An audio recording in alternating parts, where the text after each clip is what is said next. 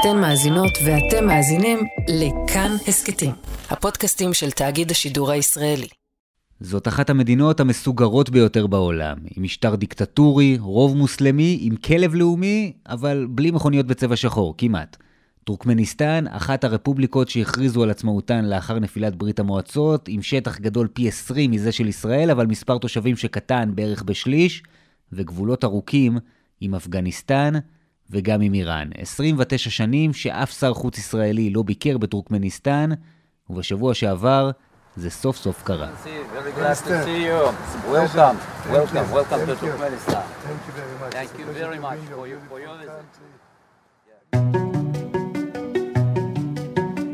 היי, hey, כאן חן ביאר ואתם על עוד יום, הסכת האקטואליה של כאן. נוב ראובני שלנו ליווה את שר החוץ אלי כהן במהלך הביקור המורכב שלו בטורקמניסטן ועוד קודם לכן באזרבייג'אן, וחזר עם הרבה חוויות ותובנות, נלמד ממנו על המדינה הזאת שלא כל כך מוכרת לרובנו, וננסה להבין את האינטרסים שישראל מנסה לקדם באמצעות טיפוח הקשרים איתה. נדבר גם עם דוקטור זאב לוין, הוא ייתן כאן מבט מפוכח על ההצלחות וגם על הפספוסים של ישראל בזירה הזאת, וינסה להסביר למה מגיע הביקור הזה דווקא עכשיו, מה מתוכו באמת מהווה פוטנציאל לעתיד, ומנגד, אילו חלקים הם יותר בגדר יחסי ציבור. דוב ראובני, כתבנו, ששב עם המשלחת הישראלית, שלום. שלום חן. איך היה? היה ביקור uh, מרתק ומדהים בשתי מדינות מאוד מאוד uh, מעניינות. אחת מהן היא אזרבייג'אן, השנייה היא טורקמניסטן, שתי מדינות שיש בהן uh, רוב מוסלמי, יש ביניהן לבין דמוקרטיה מרחק מסוים uh, שמשתנה אצל כל אחת מהן. ועצם הביקור בהן של שר חוץ ישראלי אה, מעורר הרבה עניין והרבה שאלות. מה בדיוק יש לנו לחפש שם?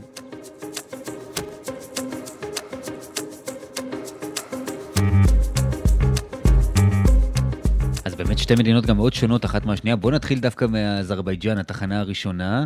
אז נחתנו uh, באזרבייג'אן, בעיר uh, הבירה uh, בקו, והביקור הזה של שר החוץ שם מגיע אחרי שרק לפני חודש נפתחה שגרירות uh, אזרית בישראל.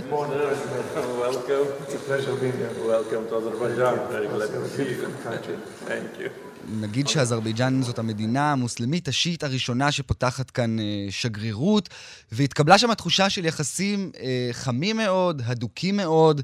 אנשים שנכחו בפגישה של שר החוץ עם הנשיא של אזרבייג'אן, אילהם אלייב, תיארו את הפגישה הזאת אה, כמאוד מאוד חמה. דיברו אה, בין היתר על הסיוע לאוקראינה, על הנושא האיראני ששתי המדינות מתמודדות איתו, ועל החשיבות של היחסים הביטחוניים שיש בין שתי המדינות. זאת פגישה שהייתה אמורה להיות חצי שעה, והייתה שעה כמיטב הקלישאות. אגב, מי שעוד עשה שם כבוד לשר הישראלי היה שר הכלכלה של אזרבייג'אן, שהוא נחשב לאחת הדמויות הכי חזקות במדינה, וזה בשל קרבתו לאשתו של הנשיא אלייב, שהיא גם סגנית הנשיא, ככה קצת על איך מתנהלת המדינה הזאת. למה היחסים האלה כל כך אה, חמים? אזרבייג'אן זוקפת בין היתר לזכות אה, ישראל את הניצחון שלה במלחמת אה, נגורנו קרבאח לפני כמה שנים, מלחמה עם ארמניה על איזושהי אה, מובלעת שנמצאת בתוך אזרבייג'אן, אבל רוב התושבים בה הם ארמנים, ואת הניצחון הזה היא מייחסת בין היתר אה, לישראל, בזכות הטכנולוגיות הביטחוניות שישראל מכרה לה, וזה אחד מהמנועים להתחממות הזאת של היחסים. אם אתם שואלים מה ישראל מקבלת בתמורה, היא מקבלת מהם הרבה מאוד נפט, אה, בערך 40% מהנפט שיש כאן אצלנו בישראל, מגיע מאזרבייג'אן. מדינה שהיא אומנם אה, מוסלמית שיעית, אבל היא מאוד מאוד חילונית. אין שם אה, גילויי אנטישמיות כמעט בכלל, יש שם אה, תיירות אה, די אה, נרחבת, יש שם קהילה יהודית לא קטנה שחיה שם, אה, אפילו כמה קהילות יהודיות, וחלק מהמהות האסטרטגית של הביקור הזה קשורה גם אה, לגבול שיש לאזרבייג'אן אה, עם איראן, והקרבה הזאת בין אה, אזרבייג'אן לישראל קודם כל אה, מעוררת גם הרבה מאוד אה, מתח מהצד האיראני. ביום שבו אזרבייג'אן פתחה שגרירות בישראל, היה ניסיון להתנקש בחבר פרלמנט אזרי, אה, שהיה ידוע בעמדות שלו אה, נגד איראן, והניסיון התנגשות הזה יוחס גם כן לאיראן, אז ברור שההתחממות הזאת ביחסים גם אה, משפיעה במערכת היחסים של שתי המדינות הללו מול איראן.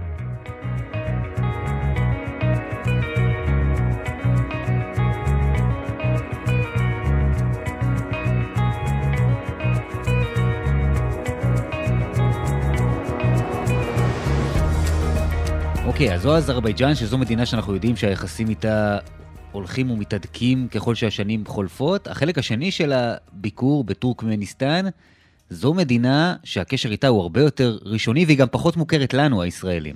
נכון, אם מישהו מהמאזינים שלנו הוא אפילו לא ידע שקיימת מדינה כזאת, אל תרגישו אשמים. אני גם לא ידעתי עליה כמעט כלום עד שהתבקשתי להצטרף לנסיעה הזו של אה, שר החוץ שם.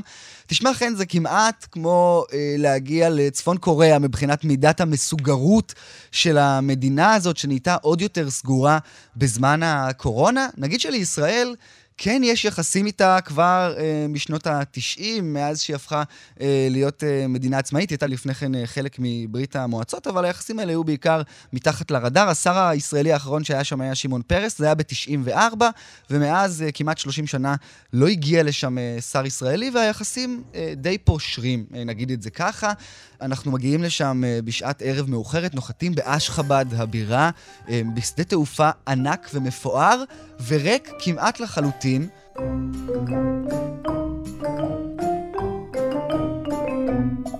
מסתכלים על המסכים בשדה התעופה, שרואים את הטיסות המקומיות והבינלאומיות שיוצאות שם. באמת טיסות בודדות בכל יום, לא ברור את מי משרת שדה התעופה העצום הזה. נחתנו לקראת חצות, גם בדרך למלון אנחנו לא רואים כמעט נפש חיה אה, ברחוב. מגיעים למלון גדול, מפואר, די מיושן, ולמעשה המשלחת הישראלית, אה, שהייתה כבר לא כל כך גדולה בשלב הזה, באזרבייג'אן הצטרפו אלינו אנשי עסקים מכל מיני חברות וכולי, בשלב הזה כבר נשארה רק המשלחת של אה, משרד החוץ ומעט העיתונאים שהצטרפו, ואנחנו האורחים היחידים במלון שם, מלבדנו אולי עוד שלושה אורחים, וזהו, הכל ריק. חשבנו שאולי בבוקר זה ייראה אחרת, אבל לא. שהלכו לישון מוקדם פשוט. כן, אבל גם בשעה 7-8 בבוקר, אצלנו זה שעות השיא בכבישים, אני מסתכל מהגג של המלון, והכבישים אה, ממש לא מלאים, מעט מאוד תנועה.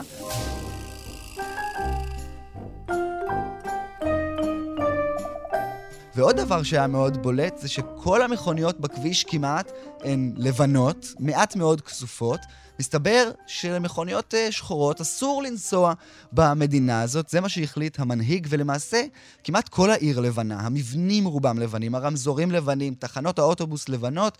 שאלנו למה כל המכוניות לבנות, התשובה המיידית היא כי uh, זה פחות uh, מתחמם, זה יותר טוב. הם מוכנים עם כל מיני תשובות uh, כאלה שלכאורה מסבירות את הדברים המוזרים שאנחנו טוב, רואים אנחנו שם. אנחנו הישראלים יכולים להתחבר לזה. כן, כל העיר כן מלאה במבנים גרנדיוזיים, מפוארים, בצורות מיוחדות. למשל, משרד החוץ הוא מגדל שבראש שלו יש גלובוס ענק. משרד החינוך הוא בניין בצורה של ספר פתוח. שדה התעופה הוא בצורה של נשר. יש אין ספור אה, מונומנטים ענקיים שקשורים לסמלים של המדינה. למשל, פסל העצמאות שלהם, שמתנשא לגובה של 98 מטרים. פסל הניטרליות, שזה זמן טוב להזכיר שזו מדינה שמוכרזת כמדינה ניטרלית. זה מגובה בהחלטה של האו"ם. הם לא נוקטים עמדות בעניינים של מדינות אחרות, ויש אפילו יום הניטרליות, שהוא חג בינלאומי ב-12 בדצמבר בכל שנה.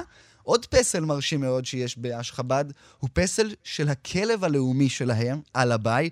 אה, זה כלב רועים שרבים אה, נחשפו אליו כשהנשיא הקודם, גורבנגולי בורדי מחמדוב, אה, הביא במתנה גור של אלאביי במתנה לנשיא רוסיה פוטין כשהוא ביקר אצלו כאות ידידות. יש יום לאומי גם לכבודו של הכלב הזה, וכיכר שמוקדשת לו, ובכל שעות היממה מוקרנות עליה, מתחת לפסל, תמונות של כלבי אלאביי. למרות הפאר וההדר הזה, כמו שאמרתי, רואים מעט מאוד אנשים ברחובות המאוד מצוחצחים, וזה זמן טוב להזכיר שמספר האזרחים במדינה הזאת נשמר בסוד. נעשו שם אה, מפקדי אוכלוסין, אבל המדינה לא מפרסמת אותן. המספרים המדווחים הם כשישה מיליון אזרחים, אבל ההערכות מדברות על כך שהמספר האמיתי הוא בערך חצי מכך. הייתה שם הרבה מאוד הגירה החוצה לפי הדיווחים. עכשיו, אנחנו מדברים על מדינה שהגודל שלה הוא בערך פי 20 מישראל, עם משהו כמו שליש מכמות האזרחים שיש כאן. מדינה מאוד... זה הרבה מדבר. הרבה מאוד מדבר, 80 אחוז מדבר. מדינה שעשירה מאוד מאוד בגז טבעי, מספר 4 בעולם בעתודות הגז שלה.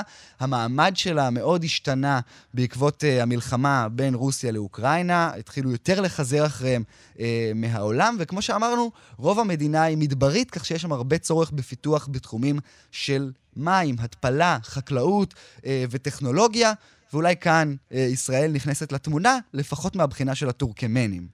גם מדינה מאוד מסוגרת, נכון? אין שם למשל אינטרנט חופשי. אין אינטרנט חופשי לתושבים, אין אה, גישה לאינטרנט. בשביל שאנחנו נוכל לדווח משם, היינו צריכים אה, לבקש באמצעות משרד החוץ אה, מהרשויות להנפיק אה, סים אה, מקומי, היינו צריכים לקבל על כך אישור, ועל אה, סים אה, ששימש טלפון אחד ליום אחד של אינטרנט עלה 75 דולר. דיברנו עם חלק מהנציגים הישראלים שנמצאים שם, אומרים שבשביל אינטרנט הם משלמים בערך 1,500 דולר בחודש, כדי שתהיה להם את אפשרות לגלוש באופן חופשי. זה בלתי נתפס. והנשיא הוא נשיא חדש יחסית. נכון, אז זה גם כן סיפור מעניין. אה, הנשיא אה, בורדי מחמדוב, אה, סרדר ברדי מוחמדוב, עלה לשלטון לפני שנה, והוא הבן של הנשיא הקודם, גורבן גולי בורדי מחמדוב.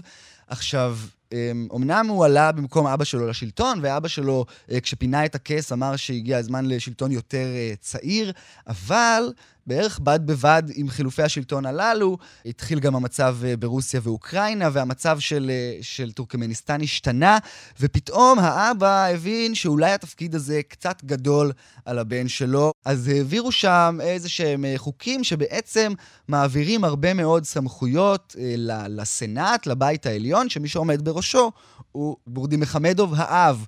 כלומר, הנשיא היום שם הוא לא בהכרח דמות מאוד uh, חזקה, הרבה מהסמכויות עדיין uh, נתונות לאבא שלו, הוא למשל לא יכול uh, לפטר שרים על דעת עצמו. אגב, קוריוז uh, נחמד, שר החוץ בטורקמניסטן הוא שר החוץ הוותיק ביותר בעולם, הוא היחיד שהצליח uh, לשרוד את כל שלושת הנשיאים uh, שהיו עד כה לטורקמניסטן, כבר יותר מ-20 שנה בתפקידו.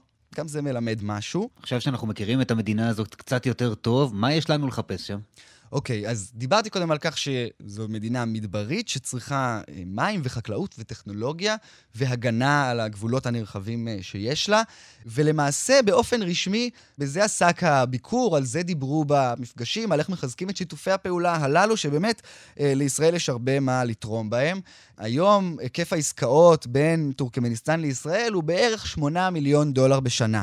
לעומת אזרבייג'אן, שדיברנו עליה קודם, שם היקף העסקאות הוא בערך 2 מיליארד דולר בשנה, וזה עוד בלי המספרים שקשורים לכל העניינים הביטחוניים, שעליהם אין אה, נתונים אה, רשמיים, אבל הנשיא של אזרבייג'אן, באחד הביקורים של אה, נתניהו שם, אמר שהמדינה שלו רכשה מערכות ביטחוניות בהיקף של איזה 5 מיליארד דולר כבר מישראל, אז זה הבדלים מאוד גדולים. אז לכאורה יש כאן הזדמנויות כלכליות uh, לישראל, לכל מיני חברות וגם למשרדי uh, ממשלה.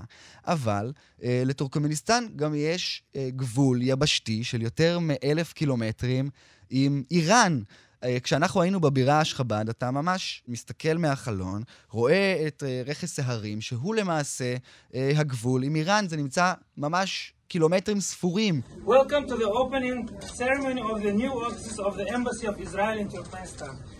We invite uh, Honorable Minister Eli Cohen for installing mezuzah. חלק מהביקור של uh, שר החוץ שם נחנך מבנה הקבע של השגרירות. עד עכשיו זה מתחלק לכמה חלקים. בהתחלה היו יחסים, אבל בלי שגריר שנמצא שם.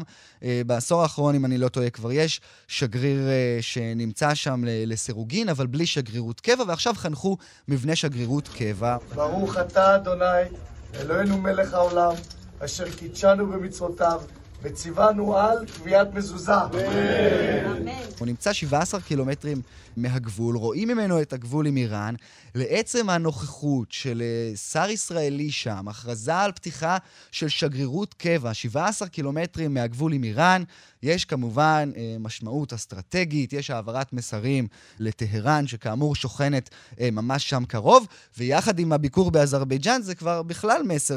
ועם זאת צריך להגיד, בעוד שהאזרבייג'נים נראה שהם נהנים מההקשר האיראני בכל הקשר עם ישראל, הטורקמנים הרבה פחות, מבחינתם זה הרבה יותר רגיש. הם מתגאים בניטרליות שלהם. הם מתגאים בניטרליות שלהם, יש להם uh, יחסים uh, לא רעים עם איראן, והם, ככל שאנחנו הבנו, הערימו הרבה יותר קשיים על ארגון הביקור הזה, היה יותר קשה להוציא אותו לפועל שם.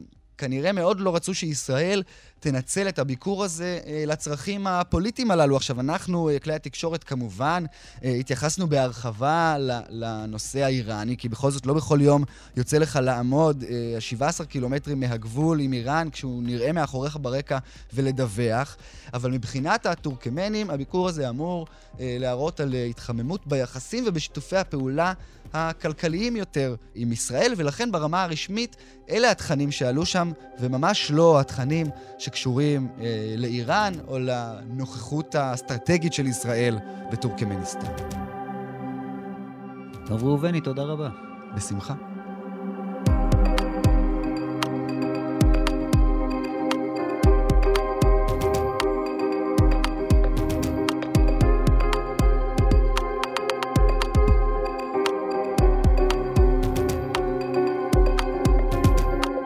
בנקודה הזאת אנחנו מתחברים לדוקטור זאב לוין ממכון טרומן באוניברסיטה העברית והפורום לחשיבה אזורית, מומחה למדינות מרכז אסיה. דוקטור זאב לוין, שלום. שלום וברכה. קודם כל, כשאנחנו מדברים על המדינות המוסלמיות של אה, אסיה, על איזה מדינות אנחנו מדברים בדיוק? אנחנו מדברים למעשה על אה, שש רפובליקות, שחמש מתוכן נמצאות במרכז אסיה ואחת בקווקז. חמש זה כל הסטנים, מצפון לדרום, קזחסטן, קירגיסטן, אוזבקיסטן, טאג'יקיסטן וטורקמניסטן, ובקווקז יש את אזרבייג'אן, שהיא לא רק מוסלמית, היא גם שיעית. איך נראים היחסים שלנו עם המדינות האלה? היחסים שלנו עם כל השש הם יחסים יציבים, אך אה, מפוספסים. יש לנו יחסים עם כל הרפובליקות האלה כבר 31 שנה. כולן חתמו איתנו על יחסים דיפלומטיים, חלקן אה, גם הקימו ופתחו נציגיות דיפלומטיות כבר לפני 30 שנה. גם ישראל פתחה נציגיות דיפלומטיות ברפובליקות הללו, אבל הפעילות, אה, לדעתי לפחות, כמישהו שמסתכל על העניינים מהצד, אה, היא די מפוספסת.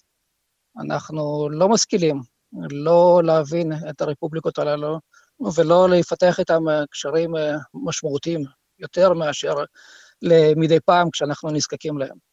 אמנם יש לנו קשר, אפילו אפשר לקרוא לו אסטרטגי, עם אזרבייג'אן, במשך די הרבה שנים כבר.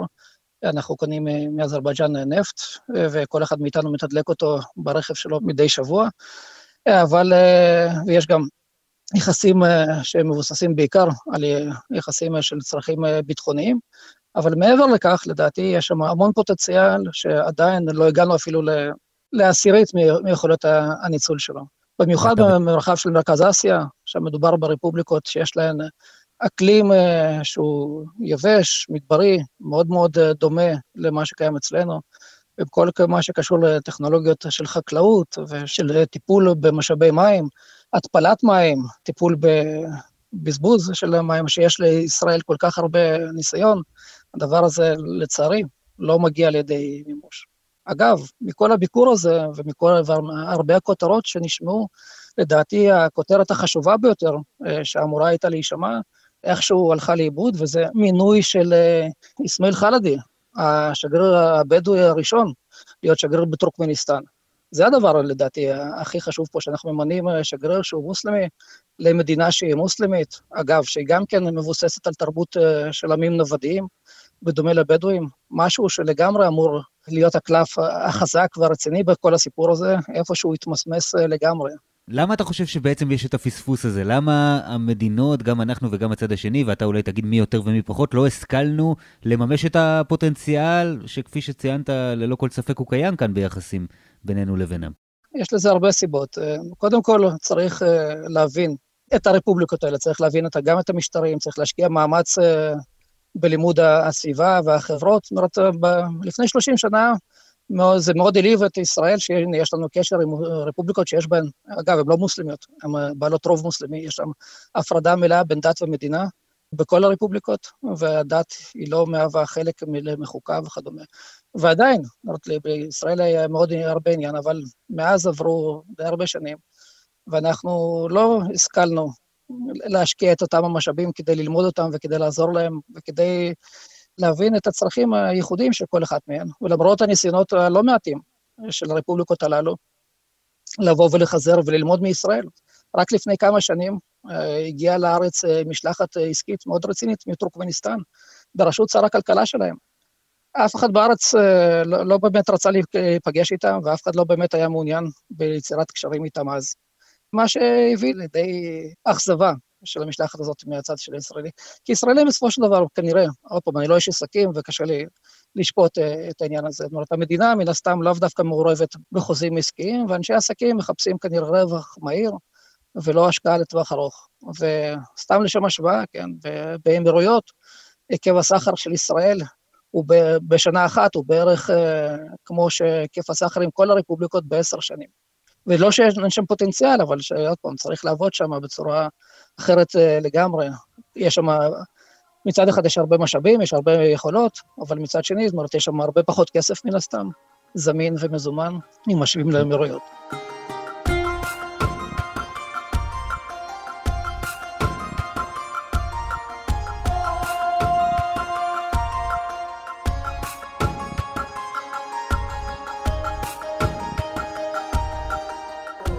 למה דווקא עכשיו אנחנו פתאום אולי קצת משנים פאזה וכן מנסים להתחבר ולשפר את היחסים שלנו עם טורקמניסטן, כמו שאנחנו רואים בביקור הזה? מה קרה פתאום עכשיו שאנחנו מעוניינים לפתח את הקשר הזה? גם בנקודה הזאת, לדעתי, זאת אומרת, הסיבות הן פנים-ישראליות ולאו דווקא קשורות אה, למרחב של מרכז אסיה או הקווקז. צריך להסתכל על הפוליטיקה אצלנו ולראות שאף אחד בעולם אה, לא רוצה לקבל נציגים שלנו בביקורים רשמיים. והנה דווקא שם פתאום, אה, פתאום נזכרו שאפשר להתקבל ולעשות משהו שהוא, שיעשה כותרות. למרות ששוב, יש לנו שגרירות שם כבר עשור, אנחנו יכולנו לשלוח לשם שגריר קבוע, ולא כזה שמגיע לשם פעם בשנה לפני עשר שנים, אולי אפילו לפני שלושים שנה, אם, אם רק היינו רוצים. מבחינת הטורקמנים, הם רק אה, שמחים לשתף פעולה, בהרבה מאוד בחינות, ועכשיו לצעוק שמצאנו איזו מדינה שיש לה גבול עם אה, איראן, וואלה, 30 שנה הם היו על המדף, למה לא עשיתם איתם כלום?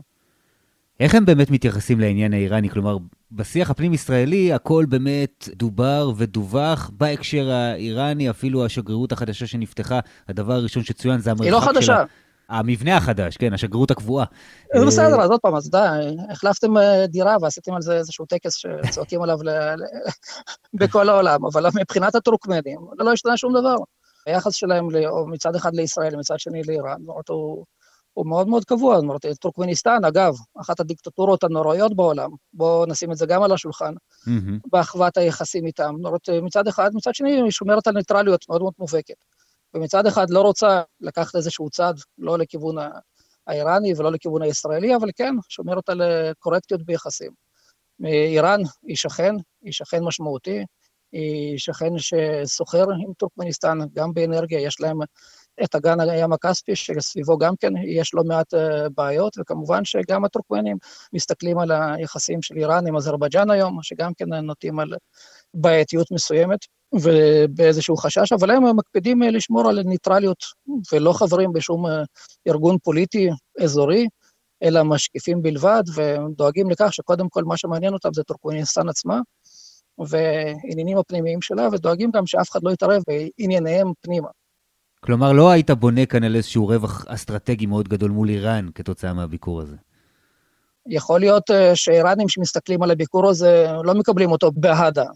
בסדר, אבל עובדה שהוא התקיים, עובדה ששר החוץ שלנו התקבל על ידי הנשיא, למרות שברור לכולם שזה הרבה מעבר לדרג שאמור שר חוץ להתקבל בו, זה רק מראה לכך שטורקמניסטן מאוד תשמח לשיתופי פעולה, והייתה בקשר עם ישראל במשך די הרבה שנים, בצורות פורמליות או לא פורמליות בתחומים של אנרגיה.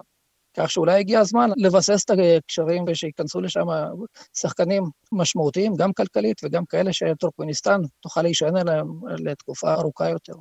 עמדת על הרוב המוסלמי, אבל על כך שלא מדובר במדינה מוסלמית, איך בכל זאת האזרחים במדינה הזו רואים את הקשר עם ישראל כמוסלמים, והאם זה בכלל משחק תפקיד במדינה שהיא דיקטטורית, שהיא מאוד מאוד סגורה ומסוגרת בפני העולם החיצון?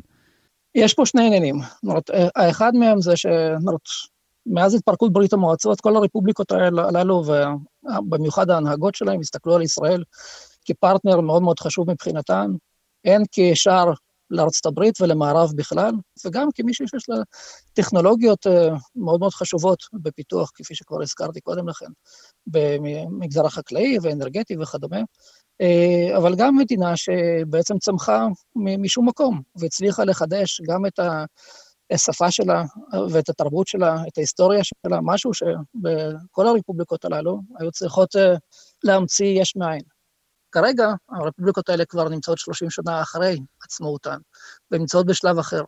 בעשור האחרון במיוחד יש חדירה מאוד מאוד משמעותית של אמצעי תקשורת אה, אינטרנטיים אל המרחב, ובגלל שכל הרפובליקות הללו, בני הרפובליקות הללו מדברים שפות או פרסיות או טורקיות, אז כמובן שהמדיה, הן מאיראן והן מטורקיה, אה, זולגת לשם. וכאשר אנשים ניזונים ממקורות אה, הללו, אז כמובן שהיחס שלהם לישראל, במיוחד כאשר מתרחשים אירועים בהר הבית וכדומה, היא משפיעה לא מעט. עם זאת, עדיין, ההנהגה והאליטות ברפובליקות האלו מאוד מאוד מקדמות ומאוד מאוד מעוניינות לפתח יחסים וקשרים עם ישראל, וגם עם חברות כלכליות ישראליות שיבואו וייכנסו ויעבדו בשטחן.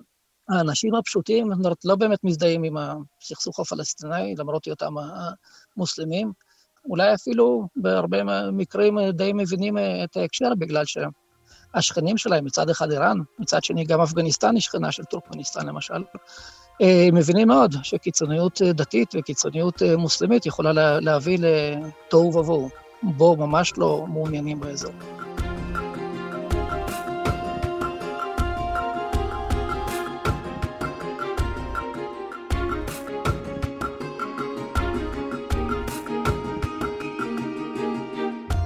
בוא נדבר לסיום על המדינה השכנה, עוד אחת מהמדינות של הגוש הזה שציינת, אזרבייג'אן, שהביקור הזה של שר החוץ גם עבר דרכה, ושם, מבחינת היחסים בינה לבין ישראל, זו אופרה אחרת.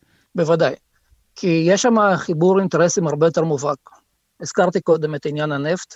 בנוסף לכך, במשך שלושה עשורים האחרונים, למעשה גם היום, אזרבייג'אן הייתה נתונה במלחמה פעילה מול ארמניה, סביב חבל נגורנו קרבאח, ההתעצמות הצבאית אה, של אזרבייג'אן הייתה גם כן מאוד מאוד קשורה לישראל.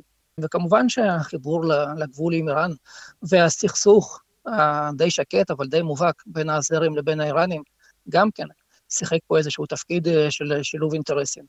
ושלושת הגורמים האלה, מצד אחד עניין כלכלי בנפט של אזרבייג'אן, מצד שני, גם היותה של אזרבייג'אן מדינה עשירה יחסית בהשוואה למדינות האזור האחרות, כזאת שמסוגלת לקנות את ה-know-how הישראלי, ולא רק uh, לדבר עליו, יצר למעשה זהות אינטרסים בכמה וכמה מישורים, וזאת למרות, הנה עוד דוגמה, כן, שבמשך 30 שנה אזרבייג'אן לא פתחה בישראל שגרירות רשמית. וזו אולי הדוגמה הקלאסית לכך שיחסים לאו דווקא נבנים על ידי מבנים, או פתיח, טקסים של פתיחת שגרירויות. תספר לנו עוד מעט על הסכסוך של אזרבייג'אן עם איראן, למה המורכבות ביחסים בין שתיהן? יש פה כמה עניינים. אחד מהם, והבסיסי ביותר מבחינת האזרים, הוא כמובן הימצאותו של מיעוט אזרי מאוד מאוד גדול בשטחה של איראן. מיעוט שמבחינת האזרים נרדף, מבחינת המוצא האתני שלו, ולא מקבל אפשרות לפתח את התודעה הלאומית או התרבותית הנפרדת אה, שלו בתוך איראן. ועל כך למעשה גם האיראנים וגם האזרים מקיימים אה, דיאלוג מצד אחד, אבל דיאלוג שהוא מאוד מאוד מתוח סביב הנקודה הזאת. מבחינת האזרים, ברפובליקת אזרבייג'אן, אזרבייג'אן שטחה הוא למעשה הרבה יותר גדול וכולל את חבל אזרבייג'אן שנמצא באיראן, דבר שמאוד מאוד אה, לא מוצא חן בעיני האיראנים שחוששים מתוך איזושהי התקוממות פנימית של הזרם אה, בשטחם. זה מצד אחד. מצד שני, יש את העניין של אגן הים הכספי, שהחלוקה שלו בין אזרבייג'אן לאיראן, או שותפים נוספים, למעשה אומנם הגיע לידי איזשהו פתרון פוליטי לפני כשנה וחצי, אבל למעשה לא הסתיימה. וכמובן שגם שמענו על מתיחויות נוספות במשך העשורים האחרונים, בגלל המתיחות הזאת בין האזרים לאיראנים, האיראנים באופן אולי שיישמע פרדוקסלי, לא תמכו באזרים השיעים באזרבייג'אן, אלא דווקא בארמנים הנוצרים בסכסוך בין אזרבייג'אן לארמניה, ולכן גם סביב השאלה הזאת יש מתיחות אה, די מובהקת בין השתיים. לסיום, לאן אתה חושב שזה הולך? האם יש בפנינו דף חדש ביחסים בין ישראל לבין המדינות באזור, ועכשיו אני מדבר פחות על אזרבייג'אן, ששם כבר יש תשתית די ענפה, אלא עם המדינות שאיתן זה פחות מפותח, או שבאמת, כמו שאמרת, היה כאן איזשהו עניין של צרכים פנים-ישראלים, וזו יותר נראית לך כמו אפיזודה חולפת. אני מאוד אשמח אם הדברים האלה יתפתחו, כי מישהו שהוא מומחה לאזור אה, ומנסה כל הזמן אה, לפתח גם קשרים ו- ו- וגם אה, היכרות עם המרחב, אני מאוד מאוד אשמח אם, אם הדברים האלה יתפתחו בכיוון שאתה מציין. כרגע, כמו שאני רואה את המערכת הישראלית, אני לא רואה, רואה את משרד החוץ משקיע בפתיחת שגרירויות נוספות, הוספת סגל לשגרירויות הנוספות, לשלוח אה, אל המרחב הזה פקידים ראויים, כאלה ש, ש, שבאמת מתעניינים באזור ולא מגיעים לשם בשביל איזשהו תפקיד אה, רוחב, או כאיזושהי ברירת מחדל שבכלל לא מעניין אותם. אבל זה כמובן סיפור אחר לגמרי, שקשור ל... למשרד החוץ הישראלי והפעילות שלו, והתקציבים שקיימים אצלו כרגע.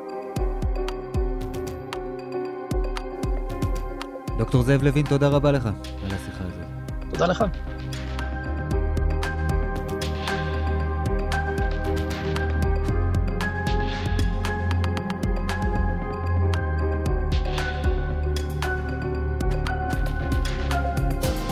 עד כאן הפרק הזה של עוד יום. לפני שאתם רצים לברר איך מקבלים את אישור הביקור בטורקמניסטן, נגיד תודה רבה לדניאל אופיר שערך, לחן עוז על עיצוב הקול והמיקס, ביצוע טכני גלית רום, אמיר שמואלי ושמעון דוקרקר, גם יותם רוזנבלד בצוות האורחים של עוד יום. אתם מוזמנים מאוד לשתף את הפרק הזה, נשמח אם גם תדרגו אותנו בספוטיפיי ואפל.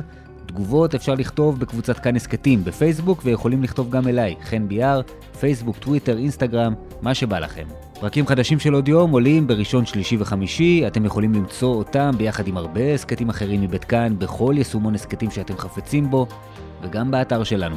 אני חן ביאר, נשתמע בפעם הבאה.